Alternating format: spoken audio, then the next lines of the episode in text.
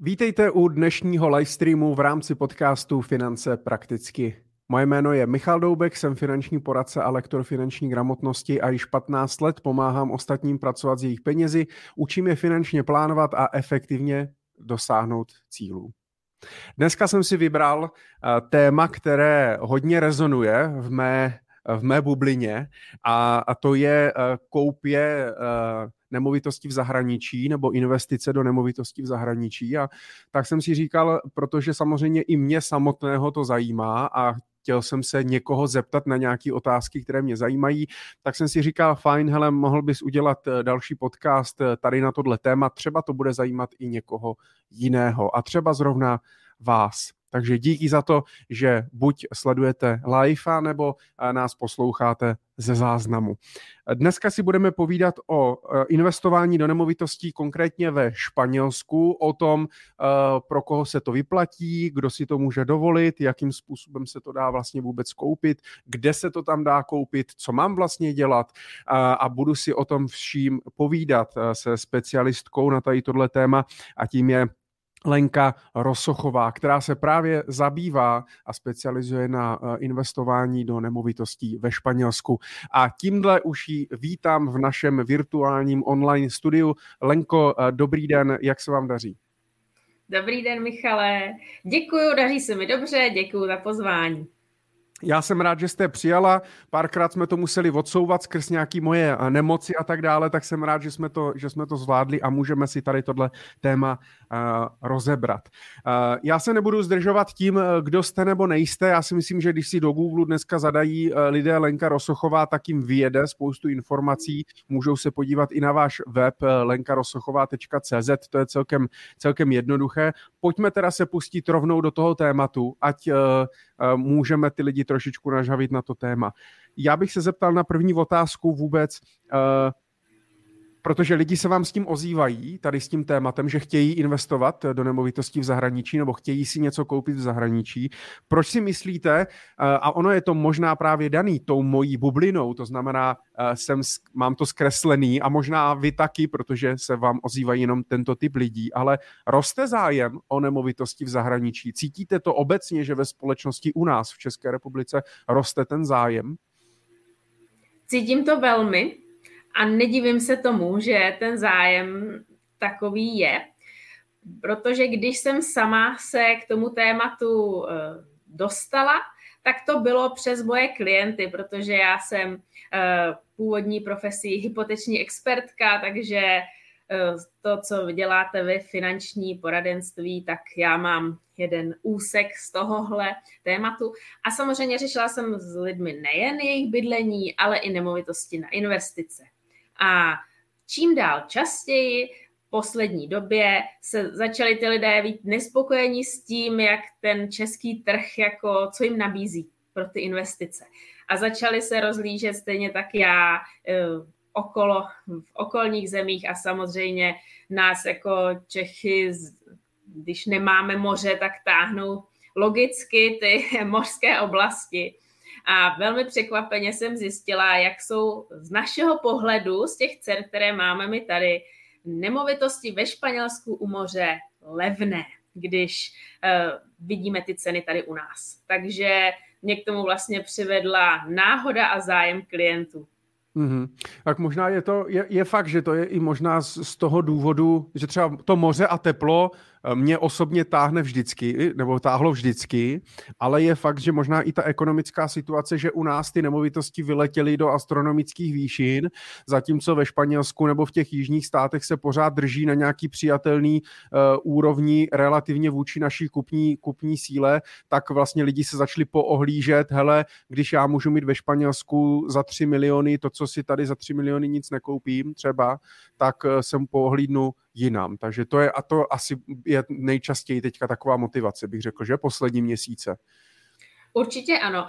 Ono jako ta motivace je to jako takový, může to vypadat, že to nesouvisí s tím tématem, ale když začala válka na Ukrajině, což uh, už je prostě více jak rok, tak to byl pro spoustu lidí takovou poslední kapkou. Proč se rozhlížet jinde než tady v Čechách. Takže paradoxně tahle jako uh, velmi nepříjemná situace, ta válka, rozhýbala ten trh v jižních státech s nemovitostmi velmi. Hmm. Třeba v tom Španělsku to vnímají, vnímají velmi razantně. Když jsem se teď eh, chystala na náš rozhovor, tak jsem si eh, od kolegyně nechala prostě zjistit přesně detaily k, k tomu vývoji cen.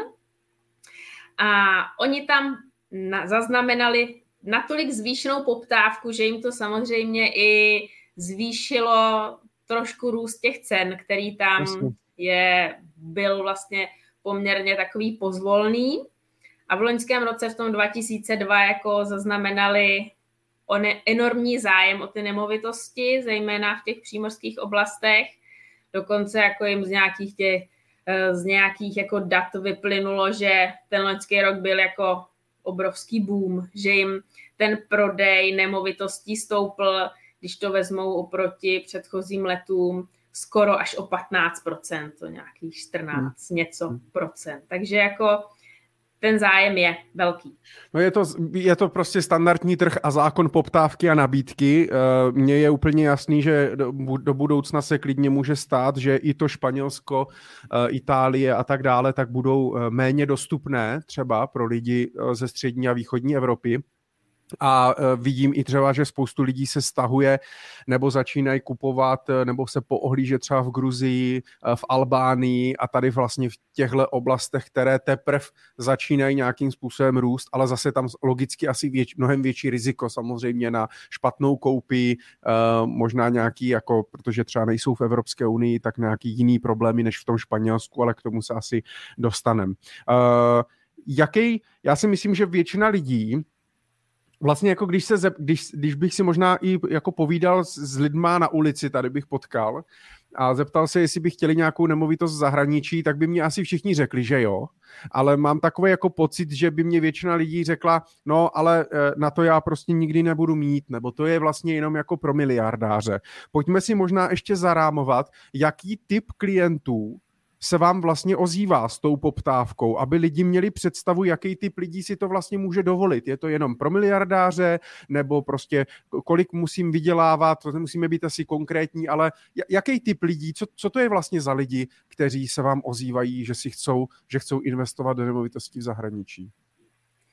Určitě to nemusí být miliardáři, ale na druhou stranu eh, je pravda, že člověk, kde je prostě nějaká běžná rodina, která má podle nějakých ukazatelů lehce nadprůměrné příjmy, tak pro ně to asi pořád nebude úplně jako ta správná investiční možnost, pokud by to měla být eh, jenom investice protože eh, v těch oblastech, kde já se pohybuju, eh, ta moje hlavní oblast je eh, u města Alicante. Jo, takže hmm. takový střed toho španělského pobřeží trošku směrem na jih. Můžeme to a... tady, tady, tady najít, tady máme vlastně teda, tady máme Španělsko a Alicante je tady, že? Je trošku níž. Tam, ano, tam, tam. Takže Alicante je takový téměř střed, dá se mhm. říct vlítají do něj přímé lety mm-hmm. z mhm. Prahy jako do spousty, spousty italských měst, takže jedno z těch, jedna z těch destinací je i Alicante. A tady vlastně uh, se dají sehnat ty nemovitosti i třeba za tu cenu, jak jste zmiňoval, kolem 3 milionů. Ale uh, častěji se mi ozývají klienti, kteří jsou nějací majitelé firem, nebo mají nějakým stylem rozjeté, eh, rozjeté biznesy tady v Čechách. A je jim jasné, že nemůže pro ně být jako hm, ta investice příjmem, na který budou spoléhat. Jo, dokážou, dokážou to chápat. Protože tady v Čechách, když si pořizujeme investiční nemovitost, tak uh, na prosté většině případů můžeme pronajmout i dlouhodobě mm-hmm. celoročně a počítat s nějakým výnosem. Zatímco eh, když se pohybujeme v turistických oblastech, tak je logické, že tady jako, když to chce člověk mít na, i na pronájem, tak je tu sezónnost, přestože v tom Alicante se dá koupat od dubna, když dá počasí, takže od května určitě, někdy až do října, takže sezóna, dejme tomu od dubna do října, ale je malá pravděpodobnost, že po těch zbytek měsíců se ta nemovitost pronajme. Může se stát, ale určitě je to v málo případech. To znamená, že eh, není to pro klienty, kteří budou počítat s tím, že se ta nemovitost zaplatí sama, což se vlastně může stát v Čechách, kdy prostě si seženeme dlouhodobého nájemníka, eh, rodinu třeba, která tam bude prostě pár let bydlet, nebo se tam budou prostě takhle střídat nájemníci po roce, po dvou, ale hmm. většinu času to bude pronáté.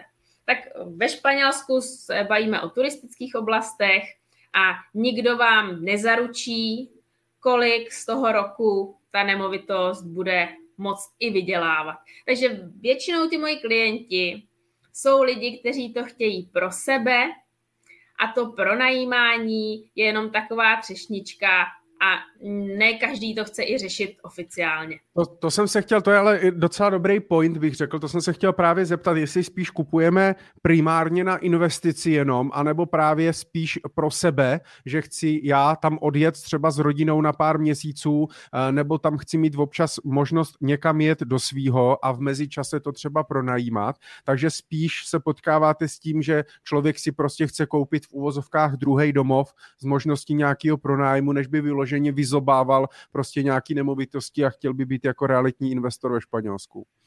Je to tak. Mají to naprostý většině pro, eh, pro sebe, pro využití své rodiny. Když no. řešíme ty pronájmy, což samozřejmě řeší každý, ale počítají s tím, že to prostě budou mít jenom menšinu roku. Jo, ta, ta, tady ta sezónnost a právě tady ten, ty, ty rozdíly trošku oproti pronájmu u nás eh, jsou hrozně důležitý, protože mně je úplně jasný, že kdybych googlil, tak najdu spoustu webových stránek a, a, a, a youtuberů a influencerů, influencerů a tak dále, kteří budou říkat prostě uh, investice do nějakých zahraničních nemovitostí, zaručený, garantovaný výnos a tak dále, návrat tehdy a tehdy, bude vám to vydělávat za každého počasí pronaj- a tak dále a tak dále a uh, musí si ten člověk uvědomit, že pokud jde do jiné země, a zvlášť do těch turistických oblastí, tak to prostě může být jinak. A nemůže očekávat, uh, já nevím, stejnou výnosnost, stejné podmínky, stejný průběh, jako když si koupím prostě uh, byt v Praze třeba. Takže to jsem rád, že to, uh, že to říkáte. Pokud nebo ještě se zeptám, proč, proč Alicante? Má to, nějaký, má to nějaký důvod, nebo jste tam měla nějaký kontakt, nebo vy sama jste si tam něco s rodinou koupila? Je to dáno kontaktem. Prostě eh, potkala jsem náhodou víceméně v té době, kdy jsem to začala, kdy jsem to začala řešit, eh, ženu, která eh, rozjížděla tenhle ten realitní biznis tím, že pomohla pár lidem, pomohla pár lidem ke koupi. On, je to Češka, která ve Španělsku žije už přes půlku života a pohybuje se tam v těch realitách a v daňové kanceláři, kterou mají s mužem. Takže všechny ty věci ryze praktické kolem těch nemovitostí řeší, dlouho má s tím velké zkušenosti. A chtěla hledat, chtěla hledat prostě cíleně klienty, kteří by to zajímali, ale nežije v Čechách, nezná tady realitní prostředí, zatímco já zase přesně vím, jak funguje ten trh u nás, jak taková koupě funguje u nás a můžu přesně pomoct lidem připravit se na to, jak to bude fungovat jinak ve Španělsku a ona je ta styčná osoba, která jim tam pomáhá fyzicky.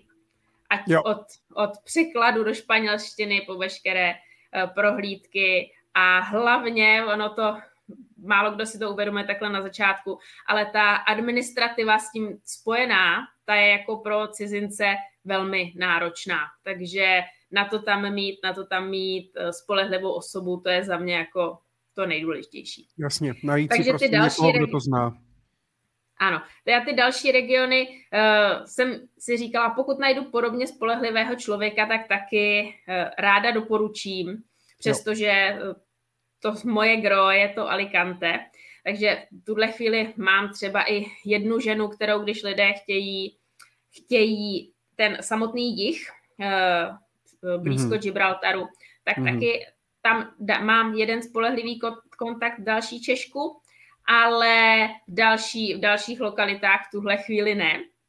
A nebudu nabízet nikoho, u koho si nejsem jistá, že dá tu službu kvalitní. Takže Jasně. Já, já vím, že hodně Čechů, hodně lidí kolem mě právě jedou Malagu, to už je takový jako profláklý, hodně, hodně lidí se stahuje do té Marbeji a, a že ten jich je pro ně samozřejmě i možná skrz to počasí, nedokážu posoudit, jak moc velký rozdíl je počasí v Malaze a v Alicante, nevím.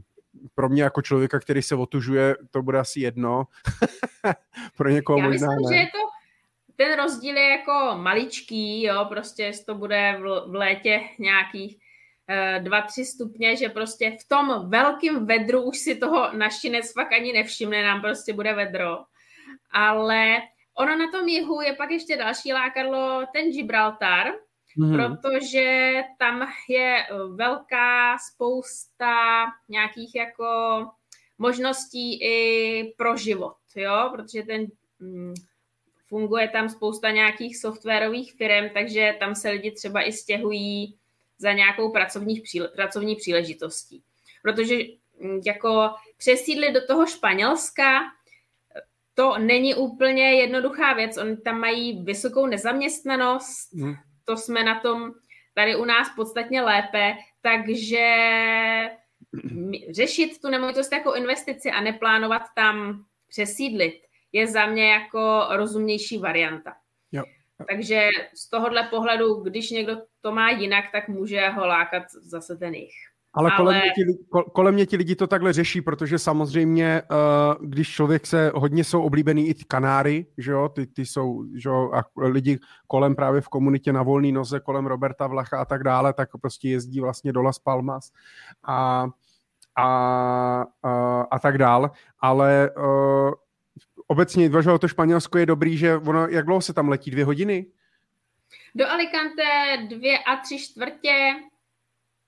Jo, takže je to prostě kousek, nemusí, člověk, nemusí člověk lítat prostě do Tajska nebo kam si prostě přes celý svět a tak dále. Jasně, není tam, když je tady zima, tak tam samozřejmě není 25 nebo 30 stupňů, ale pořád je tam třeba příjemných 15, 15 stupňů uh, i v zimě bych řekl. Tak a je to, a je to fajn. Eh, já, pojďme ještě obecně se zeptat. Já zase, když třeba nad tím jako přemýšlím, nebo když se o tom s někým bavím, eh, tak eh, protože ono je hodně, kolem mě zase eh, se vyrojilo hodně nabídek na investiční nemovitosti v zahraničí. Kupte si apartmány a tak dále. Často pak člověk i zjistí, že to je buď přes nějaký fondy, nebo pak ještě hůř přes nějaký dluhopisy, že vlastně reálně ten apartmán nekupuje a vlastně je z toho najednou, si řekne investice do nemovitostí, ale já do toho můžu investovat různým způsobem. Jo? A Uh, ale vždycky říkám, pokud se budeme bavit o těch lidech, kteří si to chcou jakoby pro svoje vlastní využití s občasným nějakým pronájmem, tak uh, je určitě fajn, nebo jak se díváte, je fajn si asi vyhlídnout jako v obět si ty lokality a najít si nějakou lokalitu asi, která mě jako bude, uh, která mě bude vyhovovat a kde se mě bude líbit. Asi bych se neměl rozhodovat jako jenom podle, já nevím, podle toho, kde je nejvíc lidí nebo co je nejvíc oblíbený. Určitě, samozřejmě eh, každému může eh, vyhovovat jiné, jiné pobřeží nebo jinak to podnebí. Ono pod Alicante je to je takové hodně zdravé ovzduší, když to tak řeknu, protože tam kromě moře, které už samo o sobě, že jo, eh, pro nás, kteří na to nejsme zvyklí ze střední Evropy, tak ten vzduch u moře milujeme všichni, tak eh, tady je ještě hojně kolem Torevěchy, je spousta slaných jezer, prostě kousíček ve vnitrozemí, ale nedaleko od moře, jo, pár kilometrů, dva, pět, deset kilometrů třeba od moře.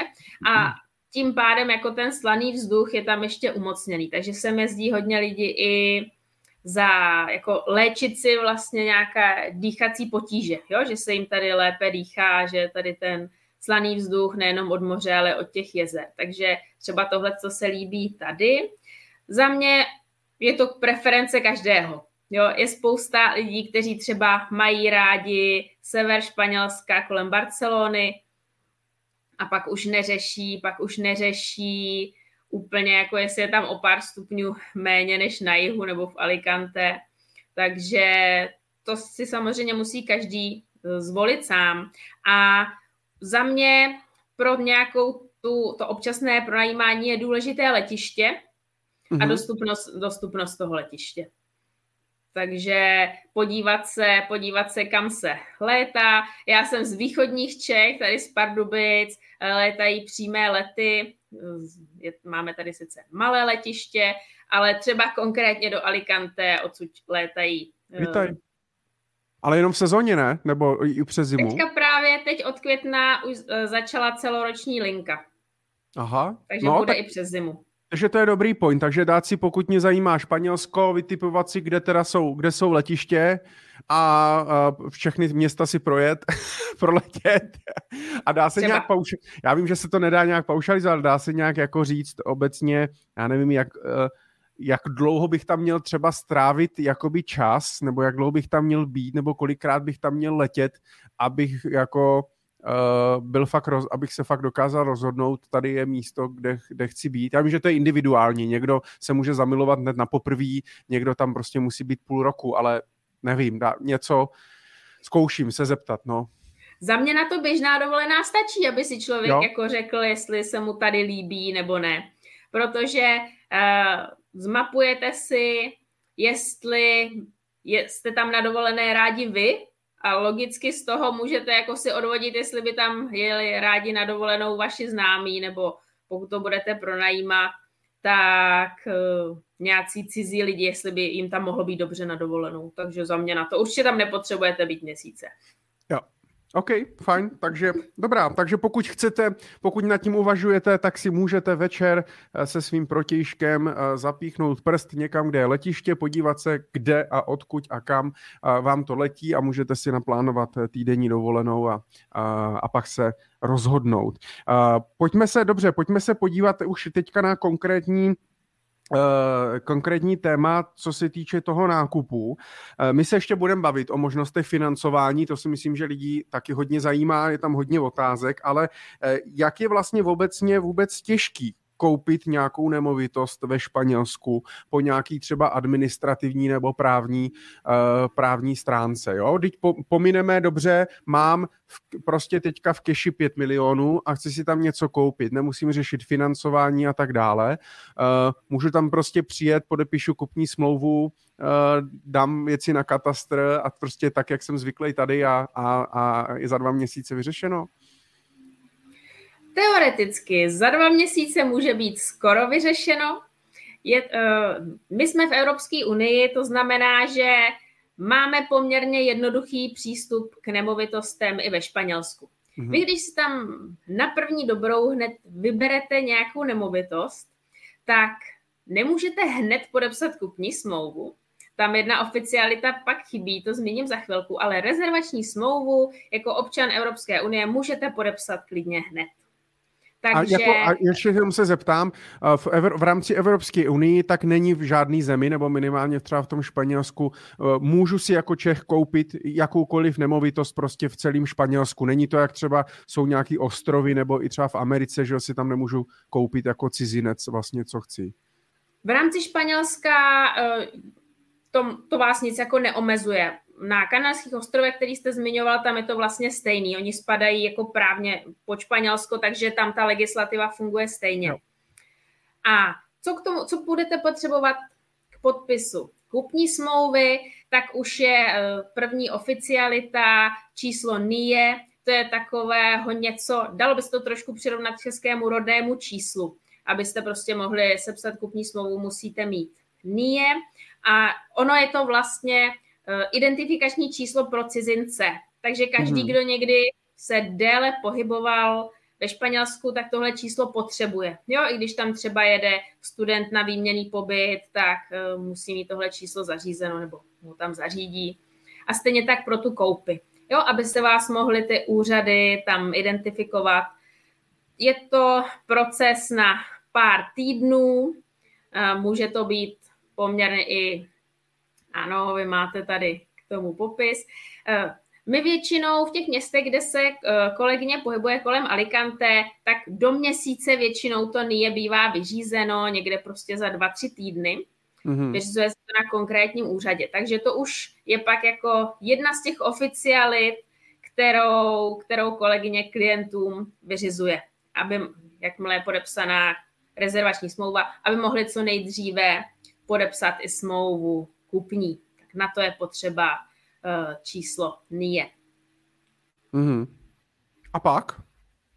Potom uh, ten proces uh, trošku se pak liší v, tom, co my jsme zvyklí tady z Čech. Protože u nás je běžné, že peníze se posílají někam do úschovy. Advokátní, notářské, a přepisuje se na katastru a klíče dostanete ve chvíli, kdy eh, je přepsáno na katastru. To znamená, že tady v Čechách třeba ty dva měsíce jsou rychlá, poměrně rychlý čas, že jo. Přece jen přepis je, přepis trvá minimálně tři týdny mm-hmm. a než ty papíry se k němu připraví, tak uh, to teoreticky může být i rychleji. Ve Španělsku je ten proces nastavený jinak. Tam na uh, advokátní úschovy nebo notářské úschovy nejsou až tolik zvyklí v rámci, v rámci těch smluv. Takže naprostá většina těch smluv, co mi takhle projde rukama, tak je to z našeho pohledu jako více napřímo, že se ty peníze posílají od prodávajícího kupujícímu a hned, jak jsou peníze uhrazeny, tak dostáváte klíče. Takže v tomhle tom Eh, to může být rychlejší než v Čechách. Přepis na katastru taky se startuje zaplacením kupní ceny, ale tady ty termíny jsou pomalejší než u nás, není prostě nějaký jasně daný eh, termín, že my víme, že 20 dnů je čekací lhuta, většinou mm-hmm. 21. den je v Čechách zapsáno, že jo, a do měsíce to má ten katastr vyřídit. Ve Španělsku to eh, trvá déle, většinou 3-4 měsíce ten přepis na katastru, ale nebrání to předání té nemovitosti. Je tam ten proces nastaven tak, že jakmile je, jste dostali závazkům skupní smlouvy úhradou, úhradou těch peněz v ní sjednaných, tak dostáváte klíče a můžete prostě už uh, tu svoji nemovitost užívat a ty další procesy tam běží na pozadí. A předpokládám, a že Předpokládám, že ten váš kontakt, ta paní, eh, to tam vlastně jako vyřizuje teda s nějakou místní právní, právní kanceláří, nebo jsou i tady jako nějaký český právní kanceláře, který já můžu který já můžu oslovit tady s tímhle s kontrolou vlastně těch smluv a tak dál. Protože já bych, já bych vlastně nevěděl vůbec nic, já opravdu bych byl eh, jo, odkázaný na to, co mě vlastně řeknou teda tam. Musí, eh, Určitě má, eh, spolupracuje s právními kancelářemi a překládáme to, pokud klienti chtějí do češtiny. Hmm. Běžně to ty kanceláře jsou schopné vyhotovit v angličtině, ale samozřejmě ta smlouva jako musí být španělsky. Jo. Český katastr by taky, že jo, v jiném jazyce smlouvu než česky nevzal, takže to je logické. To znamená, že pokud vy si to chcete nechat zkontrolovat českým právníkem, klidně můžeme dodat ten překlad ale říkám, jsou tam ty zvyklosti těch postupů maličko jiné. Není to hmm. za mě nějak výrazné ty odlišnosti. A hm, hlavně my spolupracujeme i s daňovou kanceláří, takže po právní stránce a i, i po uh, stránce veškerých oficialit, co se týče přepisů nemovitostí, nahlášení správně všeho, jak má být. Takže to je už součástí pak toho vyřizování. Jo? Klient mhm. podepíše plnou moc a dostává a nemusí se sám účastnit ničeho z toho po těch úřadech, ten katastr a okay, tak dále. to znamená, že pro mě, pro mě jako uh, investora, jako kupujícího, pokud tam mám nějakou tu kontaktní osobu, řešil bych to přes vás, tak pro mě proces je velmi jednoduchý. Stačí mě vyřídit to NIE číslo, občanku a prostě podepsat plnou moc a všechny ty věci v pozadí prostě za mě někdo vyřeší a pak jenom dostanu klíče. Ta první moc je první, na základě ní už vám vyřídíme i to NIE a ty další, a ty další věci následují. Jak moc je, je jak moc je pro vás ten proces těžký? Jak moc je obecně vlastně jakoby ten proces ve Španělsku těžký? Je to jako v pohodě, nebo prostě jsou Španělé, je to katastrofa? Administrativně je to tam jako trošku náročnější než u hmm. nás. Takže když by si to měl jako člověk sám vyřizovat, taky znám, znám, eh, co se pohybují v té sféře, tak samozřejmě v té bublině se mi objevilo i spousta lidí, kteří si troufli do toho jít, byli prostě schopní, ochotní, měli na to čas si to vyřizovat sami. A ty jsou z toho jako velmi unaveni a velmi frustrováni, protože tam to je taková ta nátura, jak my to prostě poznáváme, že jo, chvilkama na dovolené, že oni vlastně nikam nespěchají, mají tu svoji siestu, že prostě eh, ve dvě hodiny nikde nepotkáte nikoho, na úřadě zavřeno. To znamená, že je to celkově pomalejší a obecně i ta byrokracie je jako složitější o něco. Jo. Jo, Jak takže... jsou na tom s digitalizací? Špatně. Ještě hůř než u nás? Eh, musíme, musíme k tomu NIE dodávat i papírovou fotku. Na čem jsme se třeba byli, eh, na čem jsme se eh, u jednoho klienta se nám třeba i to takhle zdrželo, protože protože ji zapomněl předat a musel ji pak poslat z Čech zpátky poštou. Takže, takže fotka na ten, na to NIE se dává i fyzicky. Oni teda jako tím, že používají pořád ještě, pořád ještě tyhle ty fotky, tak tam naštěstí jako narazíte na těch místech, kde se to využívá, to znamená v centrech nebo někde u bank, narazíte na takové ty automaty, což si myslím, mm-hmm. že v Čechách už se snad ani nikde nepotká, mm. jo, nebo nevím, ale už jsem to dlouho neviděla, automat eh, na, na průkazové fotografie, jo. takže třeba, třeba konkrétně takovýhle detail už i Čechy dost překvapuje, což se teda nedivím, že jo, protože jo. u nás přeci jen tohle, v tomhle už jsme dál. Už se v podchodě nefotíme, no, a v nějaký budce. Uh, OK, uh, pokud se uh, oslovují vás vlastně uh, víc uh, lidí uh, s cashem, uh, že mají vlastní zdroje na to, anebo že právě řeší uh, ještě k tomu vlastně nějaké možnosti toho financování? Klienti, se kterými jsme se dostali až vyloženě k výběru, tak naprostá většina jich měla ty finance, že jo. neřešila nějak, nějaké úvěry ale samozřejmě ozývá se mi spousta lidí, které zajímá i tohle. A o, na tom se, o tom se můžeme určitě chvilku pobavit, protože s tím, jaké úrokové sazby na hypotékách máme teď, tak lidi velmi láká eurová hypotéka. Možnost, jestli by si mohli vzít hypotéku za podstatně nižší procento v eurech, což Nedá se říct, že by jako ve Španělsku vůbec nešlo, ale tam ta administrativní náročnost je teda za mě naprosto extrémní. Hmm. Protože i ten proces, i ten proces samotný kolem úřadu je náročný. Dokážu si to živě představit. Když se mě třeba klienti ptají, jako, co to jako znamená, eh, že je to náročný, tak eh, za mě je takový pěkný příklad, když si představíte, že vás, vám hypotéka jako nešla úplně hladce, trvalo to, banka si vyžadovala nějaký dodatečný podklady a tak dále, prostě se z toho byli naštvaný, netrvalo to týden, trvalo to třeba měsíc, tak když si tohle všechno, náročnost papírovací, administrativní, když to tak řeknu, i časovou vynásobíte nějakým číslem, u těch papírů klidně deseti, tak se dostanete na to, co vás čeká ve Španělsku. Další hmm. věc je třeba s tím, že oni si vyžádají uh, řadu dokumentů a naše české úřady jsou je stěží schopni nějakým stylem, nebo i banky, jo, jsou je stěží schopny vystavit česky.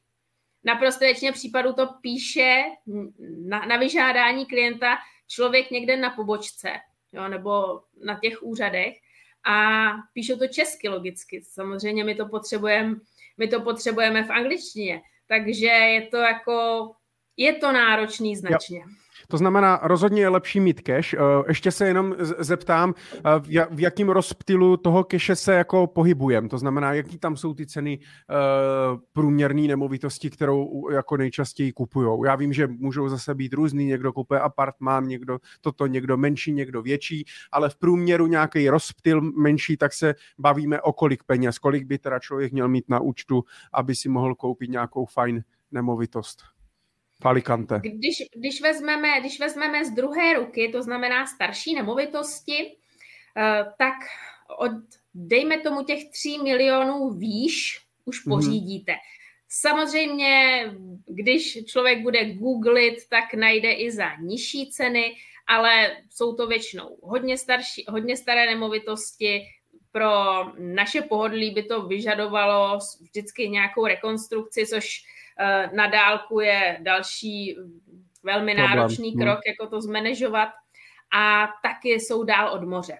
Takže za mě je, pokud chcete neúplně malou nemovitost a ne třeba 2-5 eh, kilometrů od moře, tak je lepší mít třeba 4-5 milionů na ty okay, to znamená, to znamená, že 3 miliony je vlastně úplný minimum, prostě pod to v podstatě jako koupím uh, hnus, zbor, daleko, od, prostě nebude se mi to líbit.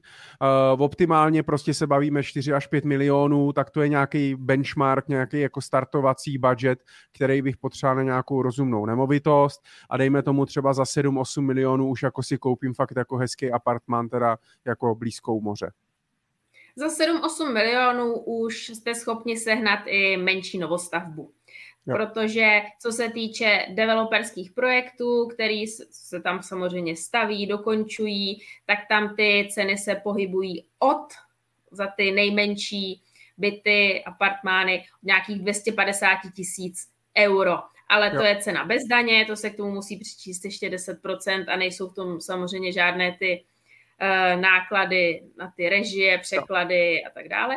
Takže 7-8 milionů, můžeme říct, že začínají i novostavby. A jako najdete ledasco, ty, uh, v těch developerských projektech se to většinou staví od 60 metrů mm-hmm. výš, takže 70, 80, 100, 120, tam hodně často je v tom i terasa.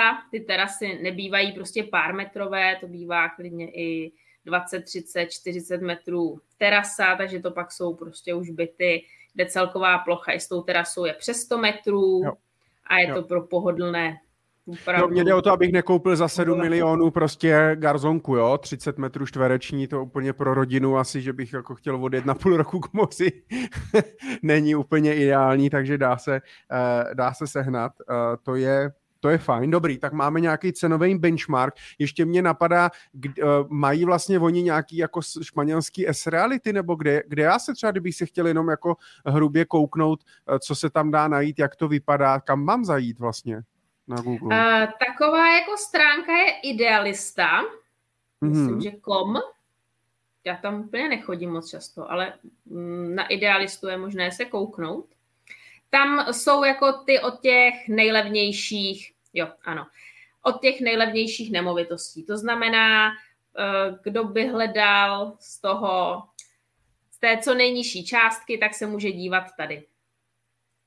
My uh, hledáme vždycky pro klienta na míru mm-hmm. v rámci toho trhu, že si řekneme, řekneme si nějakou cenu, řekneme si, co by všechno chtěl v té nemovitosti mít a hledáme pro něho napříč těmi developerskými projekty, když to vychází budgetově a napříč i nabídkou realitních kanceláří.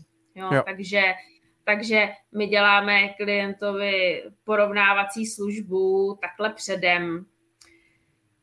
Na idealistovi eh, inzerují kolikrát i osoby, eh, třeba i cizinci, kteří tam taky nebydlí, takže bývá, bývá to kolikrát náročnější, ale hodně tam najdete i, i realitky.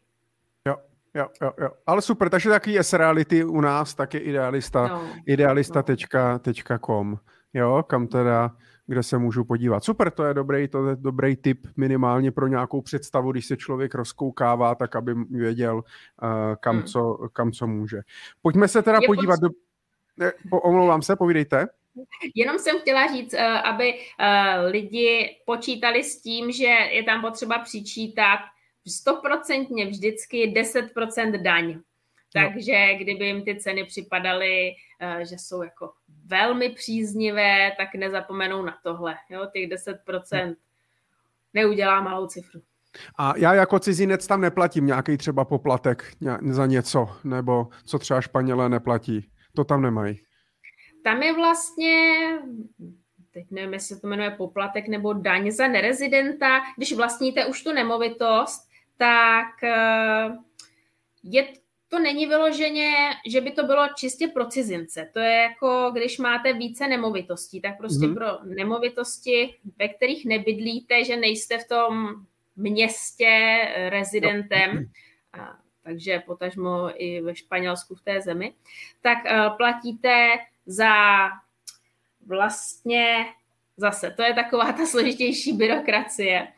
Vy platíte za ty dny, kdy tu nemovitost nepronajímáte. Když pronajímáte tu nemovitost, tak byste z toho nájmu měli odvést zase daň z příjmu, z pronájmu. Tak ale aspoň to mají uděláno takhle, že vy když prokážete ten určitý počet dnů, kdy to bylo pronajato, tak eh, ty se odečtou, za ty se neplatí ta daň za nerezidenta ale zase se za to odvádí daň z příjmu. Jo. Takže A to podávám daňový daňový... přiznání tam, jo? Teda přímo. To Ideálně vlastně to za vás nějak... podává daňový poradce. Jo, ok, takže Protože zase na, na všechno, je to na všechno někoho mít. Hmm. Ideálně mít jednu osobu, protože, protože uh, ve Španělsku daňový poradce, vlastně říká se tomu ekonomický a daňový poradce, takže on má jako přesah i do těch věcí, nejenom daní, takže dá se na uh, pak stejnou osobu delegovat vlastně i uh, poplatky spojené s tím bytem, uh, komunidat, to je něco jako, když si představíte, že platíte tady do fondu ubytového domu. Jo, takže tohle to všechno může spravovat jedna osoba, ten ekonomický a daňový poradce, kde uh, přesně v tom Alicante. Kolegyně právě je spolumajitelkou jedné takovéhle kanceláře, takže ona dělá ty pomoc fyzickou skoupí a ta kancelář pak zajišťuje všechno tohle i v průběhu času, takže nemusí se člověk bát, že teď jsem něco koupil a co s tím, takže i Tak já rovnou se, na to, rovnou se na to zeptám, protože ten bod tady mám samozřejmě taky a to je, co se týče zprávy té zprávy tý nemovitosti, jo? protože uh, zase mám samozřejmě několik možností, budu si tu nemovitost prostě uh, řešit sám, tak to si ve Španělsku vůbec nedokážu představit. Uh, můžu to řešit uh, teoreticky sám, z, jenom z, nějaký, z, nějakou, z nějakou, nevím, s nějakou firmou na úklid a na nějaký servis nebo něco prostě přes Airbnb, přes Booking a tak dále, nebo mě to prostě spravuje úplně ta uh, nějaká firma samostatně. Co, co je nejčastěji, nebo jak, jak to funguje třeba ve vašem jako konkrétním, konkrétním případě? Když bych teda něco koupil a, a, chci to, a, a chci to pronajímat, vím, že teďka půl roku tam nebudu a chci to pronajímat, tak se mě o to budete kompletně starat a jenom posílat peníze, nebo... Je to, eh, je to tak, že když tam eh, lidi tu nemovitost mají pro sebe, tak si domlouvají někoho na úklid, někoho na tu případnou jako kontrolu té nemovitosti, když v ní nikdo není. Tam, ta nároč, tam to není tolik náročné, eh, když to vezmeme. Co se týče pod, takže tam se domlouvá ta cena většinou nějak fixně, to je velmi individuální, to se vůbec mm. nedá zmínit. A když eh, je to více spojeno s tím pronajímáním, je tam nějaký servis těm turistům, co přijedou do té nemovitosti, tak samozřejmě klíče, pomoct jim se uh, or, s nějakými buď uh, jejich třeba přáními, nebo Eh, nasměrovat i v rámci dopravy a tak, mm-hmm. tak tam se to už pohybuje v nějakých procentech, do 30% se většinou prostě člověk vejde a bere se to z, toho, z té pronajímané, z té částky, za kterou je to pronajímáno. Jo? Takže to, so, to je možnost. Já myslím, že by mělo zaznít, že ve Španělsku je důležité pro to oficiální pronajímání, protože Booking už jste zmínil, tento mm-hmm. vyloženě vyžaduje. Airbnb to má zatím jako volitelný parametr, ale španělské úřady jsou jako na to zaměřeny nějakým způsobem, tudíž jen otázka času, kdy Airbnb to bude asi muset taky vyžadovat. Ve Španělsku musíte mít licenci na tu konkrétní nemovitost, že ji pronajímáte. Mm-hmm. Takže, aby to bylo všechno v pořádku. My samozřejmě pomáháme s těmi licencemi, ta není na jméno, ale je vlastně na tu nemovitost. Mm-hmm. Takže eh, někdy se eh, podaří, že naši klienti si vyberou takovou nemovitost, která už tu licenci má, takže jenom vyřídíme eh, na úřadech přepis nějakým stylem, že se změní majitel té licence. Jako aby se ale... to mohlo pronajímat. Ano, ano. Mm-hmm. Protože u nás uh, se to špatně přirovnává, jo? V Čechách my na to vlastně nepotřebujeme žádnou takovouhle oficialitu, jo. a akorát ten pronajímatel by měl evidovat jako počet lidí, kteří mu tam, kteří mu tam strávili čas a odvádět za to nějaký poplatek obci, že jo? A řeší si to každá obec. Tak ve Španělsku uh, je, je to jinak, takže to je kolikrát překvapení, že když koupí nemovitost, která tu licenci nemá, tak vyřízení té licence je hodně časově náročné. Že to většinou trvá několik měsíců. A Takže dobrý, třeba... ale to je dobrý point zase, když už hledám nějakou nemovitost, tak se prostě vlastně ptát eh, na to, jestli tu licenci to má nebo nemá. No. Ano, a nebo jestli lze snadno získat. Protože no. když jsou ty turistická města, tak někde ty úřady mají třeba i lokality, kde si jako nepřejí, aby to pronajímání uh, bylo. To mhm. znamená, že mají třeba určené lokality, do kterých už tu novou licenci nevydají. Jo.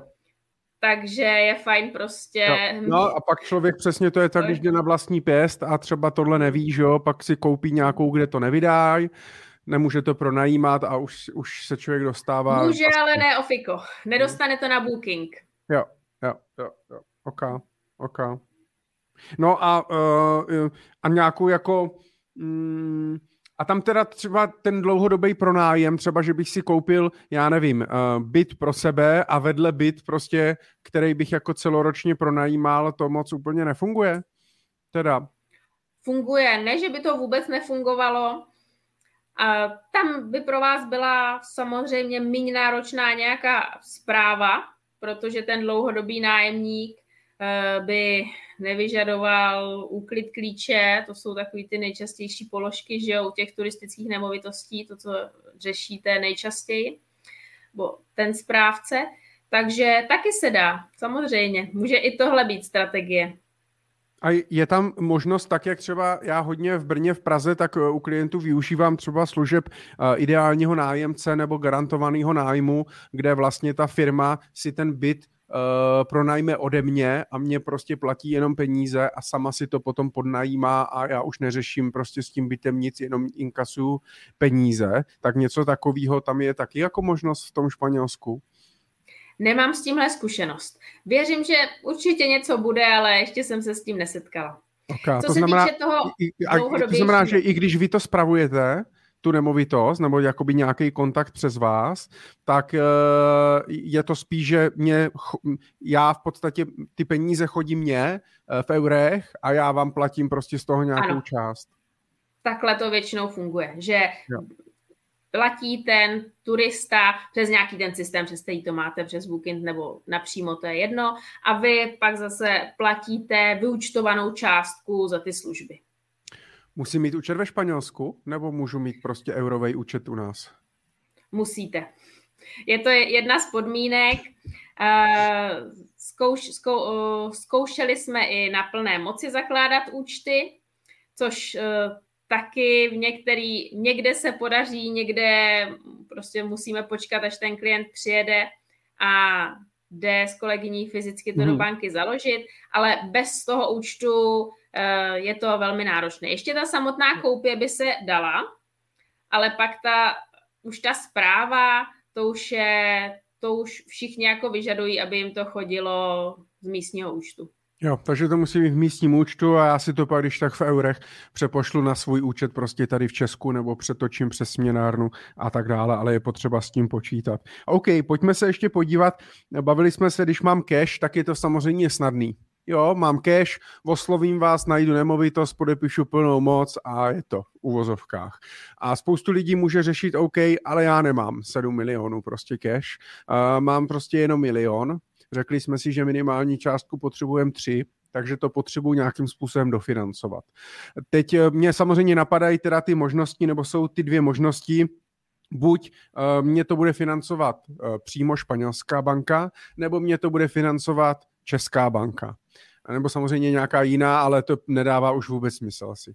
A říkal jste, že ve Španělsku, ve Španělsku proces získat vlastně hypotéku uh, a zvláště pro, pro nerezidenty nebo pro cizince a tak dále je velmi náročný. Má samozřejmě může mít tu výhodu, že španělské bance bude stačit do zástavy ten španělský byt nebo ten španělský apartmán. A v, zatímco v Česku může být to vyřízení jednodušší, může to být v češtině a tak dále, ale zase pokud mě bude chtít eh, pokud já budu chtít úvěr od banky na španělskou nemovitost, budu muset zastavit nějakou nemovitost tady, že jo? Ona nevezme si do, do zástavy španělské, španělskou nemovitost. Je to tak? Je to tak. Za mě ta první varianta, hypotéka ve španělské bance, má jednu jedinou výhodu a to, že vám stačí ten španělský byt jako zástava. Všechno to další za mě jsou jako nevýhody. Já třeba nejsem ani příznivcem jako sledovat čistě jenom tu výši úrokový sazby, jo, která může opticky vypadat, jo, tady si za 3,5-4% fakt nepůjčíte dneska, zatímco tu eurovou ano, ale eh, je to natolik administrativně náročné, že to vždycky klientům vymlouvám. A ta druhá varianta, eh, hypotéka v České bance, to je určitě možné, ale musíte vymít do zástavy nemovitost v Čechách. Mm-hmm. Oni vlastně české banky legislativně španělskou nemovitost vůbec zastavit nemůžou. Jasně. Pár z nich to má uděláno tak, že dokážou zastavit nemovitosti v našich sousedních zemích. Ale opravdu se to spočítá na prstech, které banky no, o tom dokážou jednat a i tak je ten, to je prostě jako veliká specialita. Jo? Není to nic, co se v těch bankách, které to umožňují, dělá na denním pořádku. Takže doporučuji jít tou cestou, pokud vlastním jinou nemovitost, kterou můžu dát do zástavy tady v Čechách, tak to vyřešit v České bance. Sam, okay. Tady jsou zase cesty dvě. Mm-hmm.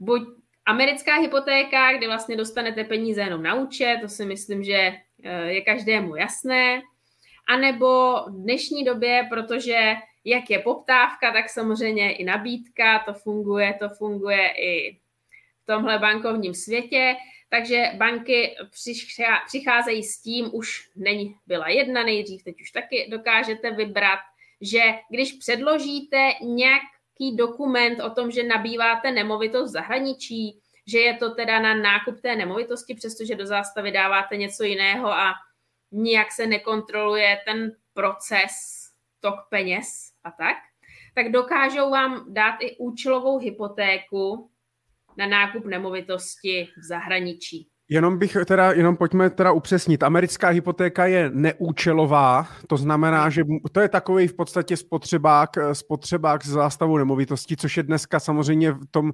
názvosloví novým všechno, že jo, protože všechny Aha. hypotéky jsou spotřebitelský úvěr z zástavou nemovitosti, ale eh, když to řekneme jednoduše, Amerika, americká hypotéka, prostě to si můžu vzít na nákup auta, na dovolenou, na chatu, na cokoliv, nikdo neřeší, pokud mám dostatečnou zástavu, tak to prostě jako jakoby neřeším, protože v Americe samozřejmě si takhle třeba berou i nějaký studen, studentský půjčky třeba a tak dále, zastavují svůj dým a, a podobně. To je výhoda. Nevýhoda je samozřejmě kratší splatnost, Amerika je myslím na 20 let maximálně, je to tak? Ano, ano. A vyšší, vyšší samozřejmě úroková sazba, protože tam není ta, ta účelovost. Zatímco u, u té účelové hypotéky to musí být, že jo, na nějakou prostě konkrétní, konkrétní věc, musí to sedět v nějak té metodice v té bance, na druhou stranu můžu mít zase delší splatnost, uh, nižší úrokovou sazbu, uh, a tak dále. Já jsem zrovna dneska ráno... A daňové jsem, odpočty třeba. A daňové odpočty, ale já jsem uh, ráno, když jsem zrovna vstával a četl jsem si zprávy, tak to na mě vyběhlo, že uh, Airbank dneska umí poskytovat vlastně úvěr na nemovitost v zahraničí a, a že ještě ČSOB, a mluvili tam hodně ČSOB Airbank, že vlastně tady tyhle dva, dvě banky v pohodě, pak samozřejmě specificky ještě Oberbank, u kterých bank já jsem schopný fakt v pohodě si teda ze zástavou včera půjčit peníze na španělskou nemovitost. Já se přiznám, že to, k Airbank detaily nevím. Eh, jak oni nespolupracují s poradci, tak neznám, neznám detaily, spíš jenom co se ke mně dostane od klientů, ale třeba v ČSOB, v hypoteční bance potažmo, eh, tam ten proces jako funguje poměrně jako jednoduše. Takže tam třeba, tam třeba já často směřuju klienty. A je ještě nějaká banka? Uh, ono, uh, ty banky, dost z nich to dokáže i na výjimku, mm-hmm. takže v dnešní době tím, jak těch úvěrů je málo, tak za mě uh, se dost jako snaží. Takže uh, dneska to, může, to je nějak a může to být jako za měsíc jinak. Takže já bych se neomezovala bankou, zeptala bych se v každé Jasně. bance na místě klientů. Jasně. Já zrovna právě, jak jsem říkal, jo, dneska ráno vyšel na uh, peníze CZ, tak zrovna článek pořídit si dům u moře na hypotéku, jde to, má to ovšem háček a Píšou tady právě, že teda eh, Airbank nově, ČSOB, že má vlastně na to produkt. Eh, Česká spořitelna měla taky dřív v minulosti, ale teď už to jakoby eh, spíš možná na výjimku nebo, nebo vůbec mluví tady i o té americké hypotéce. Tak zrovna, jsem říkal, tak to je vtipný, dneska se o tom budeme s, Lenkou bavit a, a vyjde nějaký článek právě o tom financování, tak si když tak můžete na peníze CZ uh, přečíst, ale uh, to znamená varianty toho financování, varianty toho financování jsou a třeba zrovna u toho ČSOB teda máte zkušenost, pokud teda tady já nějak, mám nějaký byt třeba, uh, jsem schopný to zastavit. Co s LTVčkem? Je normálně tak, jak kdybych si kupoval tady byt? Uh, tam to vlastně záleží zase tím, že ČSOB má ten produkt i na, že to dokáže jako účelově, tak tam může být i 80 prostě LTV klasicky. Mm. Takže uh, tam si myslím, že dostane klient jako podobnou hypotéku, jako když si kupuje vlastní bydlení. Jo, takže tam, to, takže tam to neřeším, takže pokud prostě hmm. najdu si ve Španělsku nemovitost za 7 milionů korun, uh, tak prostě potřebuju minimálně 1,4 milionu vlastní, vlastní peníze, vlastní cash na účtu a zbytek je mě schopna prostě dofinancovat na ten nákup teda uh, ta banka. Pokud budu ano. mít tu dostatečnou zástavu. Pokud samozřejmě budu mít zástavu minimální hodnotě těch 7 milionů korun. Ano a zároveň i bonitu samozřejmě. Jo. Jo, jasně, jak musí mít příjem. No tak kdybych byl bezdomovci, pokud jste, pokud nemáte příjem, tak to nemáte ani cash, ani příjem, prosím vás, tak nemovitost zahraniční super, ale asi to zatím není pro vás. Takže když tak, když tak vyčkejte a, a, a, a tak. Tak je super, že to jde, otázka, pokud zá, ten zájem roste a já si nemyslím, že zase jako všichni lidi, eh, všem se lidem válí 10 milionů v keši na účtu, takže možná ta poptávka v těch bankách bude, takže možná i když uh, zahrnete, teď mě napadá, když teďka všichni vezmeme uh, telefon a napíšeme třeba do své banky, máte hypotéku na zahraniční nemovitosti, tak třeba se to, třeba se to nějak pohne pojďme se teda ještě zeptat, pokud já, když, se, když vás tady mám konkrétně, uh, pokud já se rozhodnu fajn, uh, líbí se mě to Alicante, chci si tam koupit prostě nějakou, nějakou nemovitost a oslovím vás, tak jak funguje celý ten proces a kolik mě to vlastně bude uh, s váma stát?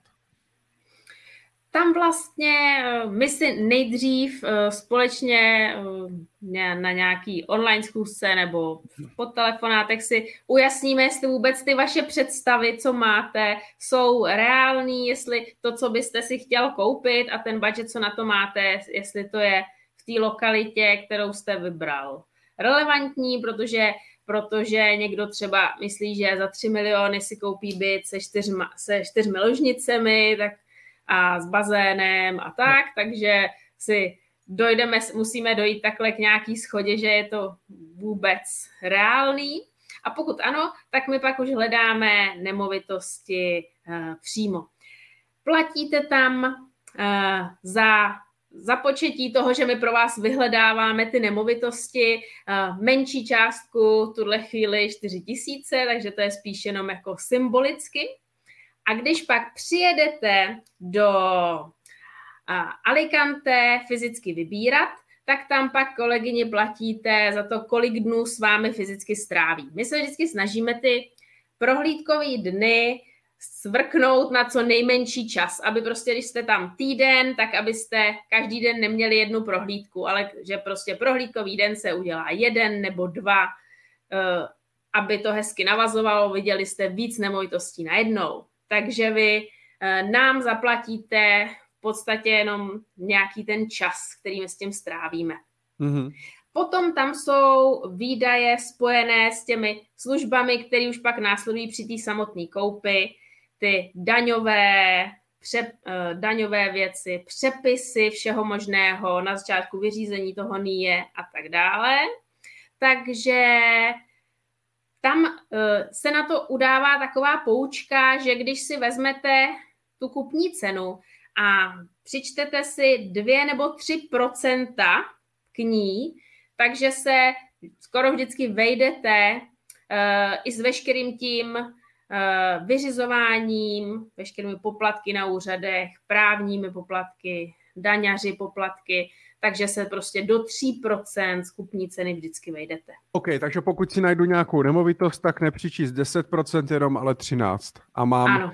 zhruba, co mě bude, co mě, co mě bude stačit a od toho se bude, uh, od toho se to bude odvíjet. Je to a... takové zjednodušené, ale prostě v číslech to takhle vychází. Jo, ale je to mít asi lepší cash, protože pokud tohle už mě nezafinancuje asi ty vaše náklady, ta banka, ne? Ano, ty 3%, eh, to už pak vy to máte, něco platíte zálohu, něco platí, jo. něco se vám vyučtuje, je to prostě už spousta papírů, málo, nic česky, málo co i v angličtině, to už je samozřejmě různý papír od papíru, takže počítat s tím, že maximálně na tu kupní cenu plus daň jsou banky schopné financovat. Jo, jo, OK. Já jsem koukal a jsem teďka sdílel, ale v podcastu to lidi samozřejmě neuvidí. Pokud se eh, podíváte na eh, lenkarosochová.cz, eh, tak je i nahoře možnost právě, já to, já to nazdílím ještě ano. jednou. Tak, Lomeno Španělsko, nebo nahoře hned je to. Lomeno Španělsko. Je tam, tak jsou tam nějaké základní informace ano. a samozřejmě můžete si stáhnout i třeba checklist. Mají tady Lenka checklist toho, co je potřeba, co po vás třeba v tom Španělsku budou chtít a tak dále. Případně si můžete s Lenkou domluvit nějaký krátký, krátký kol a říct si nějaký, nějaký základní informace. Já si myslím, že jsme si to prošli, my samozřejmě nemůžeme jít do hloubky, protože pak už uh, bychom i řešili věci, které jsou pro každého individuální, jo, ať už co se týče financování, co se týče konkrétní nemovitosti, co se týče ceny a tak dále. Uh, já jsem vlastně rád, protože pro mě to opravdu, já jsem i tady ten livestream tak chtěl udělat pro člověka, který je úplně nepolíbený tím tématem, tak jako já, takže já jsem se dozvěděl spoustu nových, uh, nových informací, i když jsme vlastně jenom tak jako pluli po povrchu toho tématu. Eh, vy ale pravidelně na LinkedInu, eh, když si vás najdou lidé třeba, tak vy pravidelně děláte na tady tohle téma různé krátké live streamy, můžou odebírat nějaký mailing možná od vás, nějaký informace, takže uh, tam vás asi můžou sledovat, nebo kde vás všude lidé najdou. Za mě je nejlepší mě, si mě najít na LinkedInu, normálně, když zadáte moje jméno. Tam já pravidelně píšu o tom fungování v rámci toho hledání španělských nemovitostí a dělám i live streamy. Takže klidně mi pošlete žádost o spojení, řekněte, že jste mě slyšeli v podcastu, nebo napište mi tam, že jsme slyšeli v podcastu, budu ráda. LinkedIn je takový nejlepší kanál, když se mě chcete zeptat na něco k těm španělským nemovitostem, nebo i jenom si zatím něco přečíst.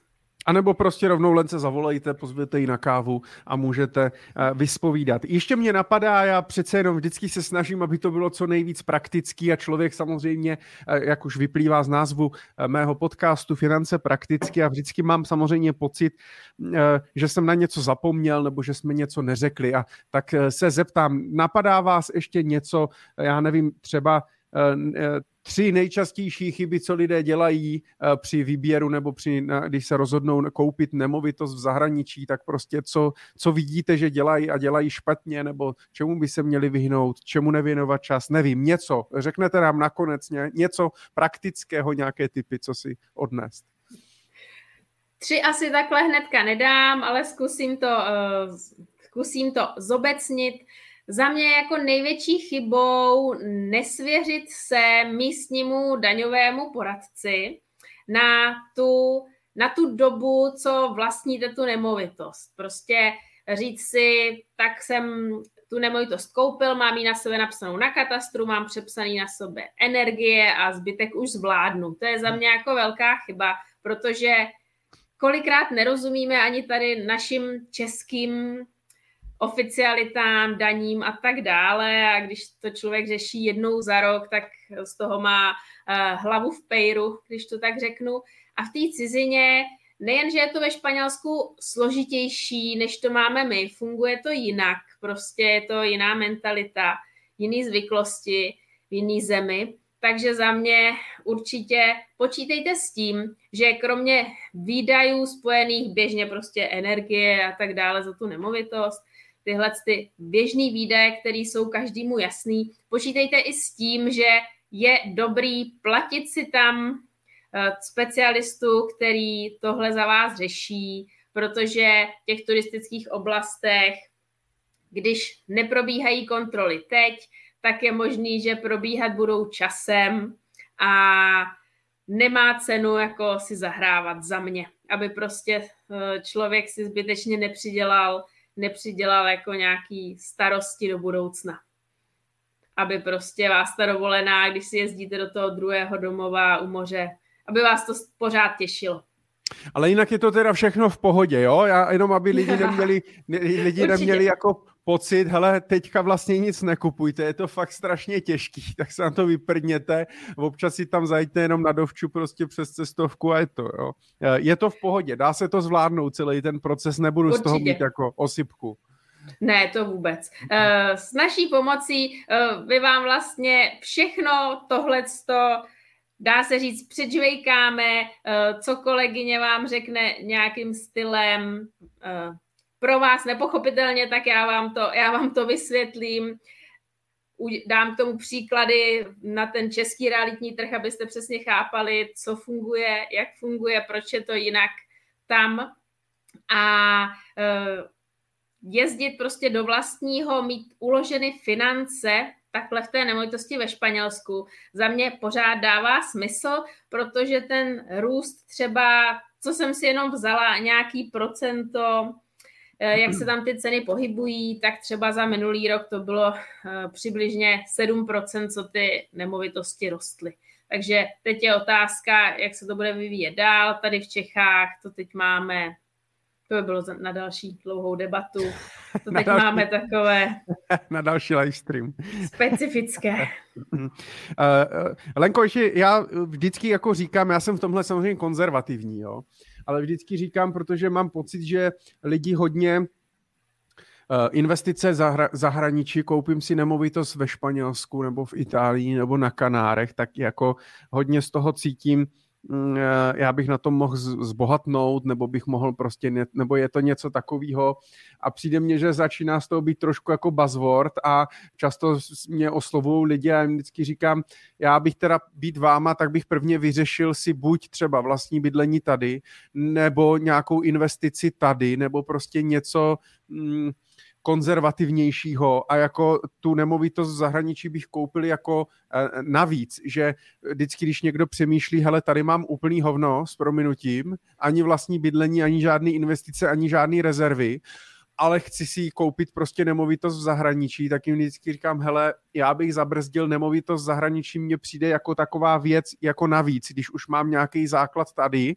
a jsem tady nějak zajištěný v Česku, tak prostě a mám nějaký další peníze navíc, tak pak si teprve můžu prostě koupit nějaký apartmán v zahraničí. Jo? Jak se na to díváte? S tím naprosto souhlasím.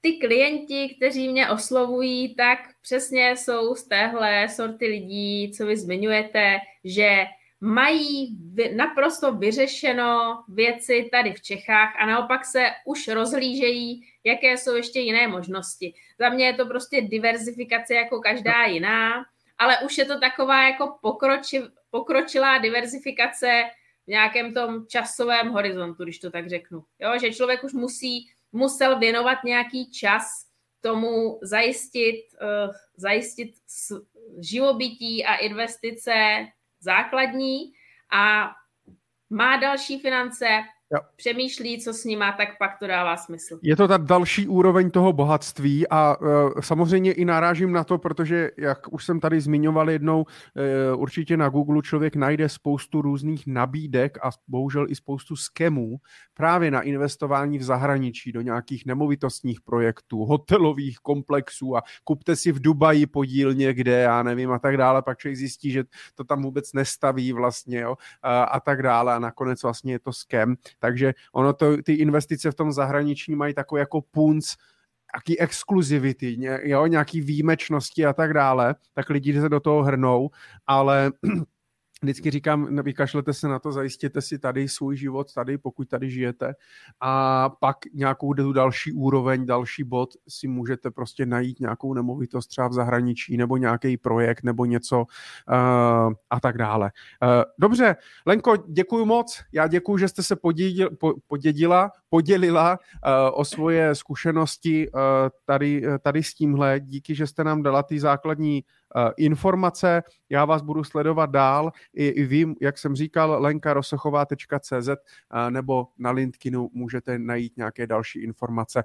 Lenko, díky moc za váš čas a ať se vám daří. Děkuji za pozvání a taky ať se vám daří.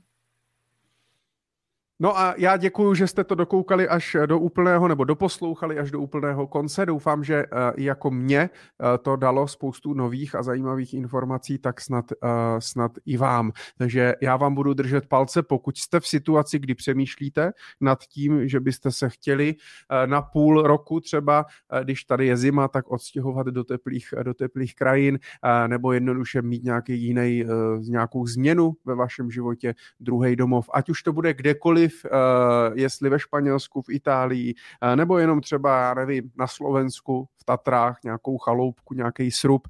Eh, to nechám na vás. Budu vám držet palce, každopádně určitě doporučuji si vždycky najít, pokud se bavíme o investicích v jiných zemích, tak najít si nějakého specialistu, který se zabývá, který tam má nějakého lokálního člověka. To bych řekl, že je naprosto eh, stěžení, stěžení věc, protože opravdu i, i v rámci Evropské unie spoustu těch zákonů a věcí funguje úplně jinak, než jsme zvyklí a zvlášť pokud ještě třeba vůbec neovládáte jazyk, tak to je úplně, uh, úplně mimo protože bez angličtiny se prostě nedomluvíte a nezajistíte si vůbec nic. Takže budu vám držet palce, investujte opatrně a já se budu těšit zase někdy příště u dalšího live streamu. Tak se mějte, ať se daří.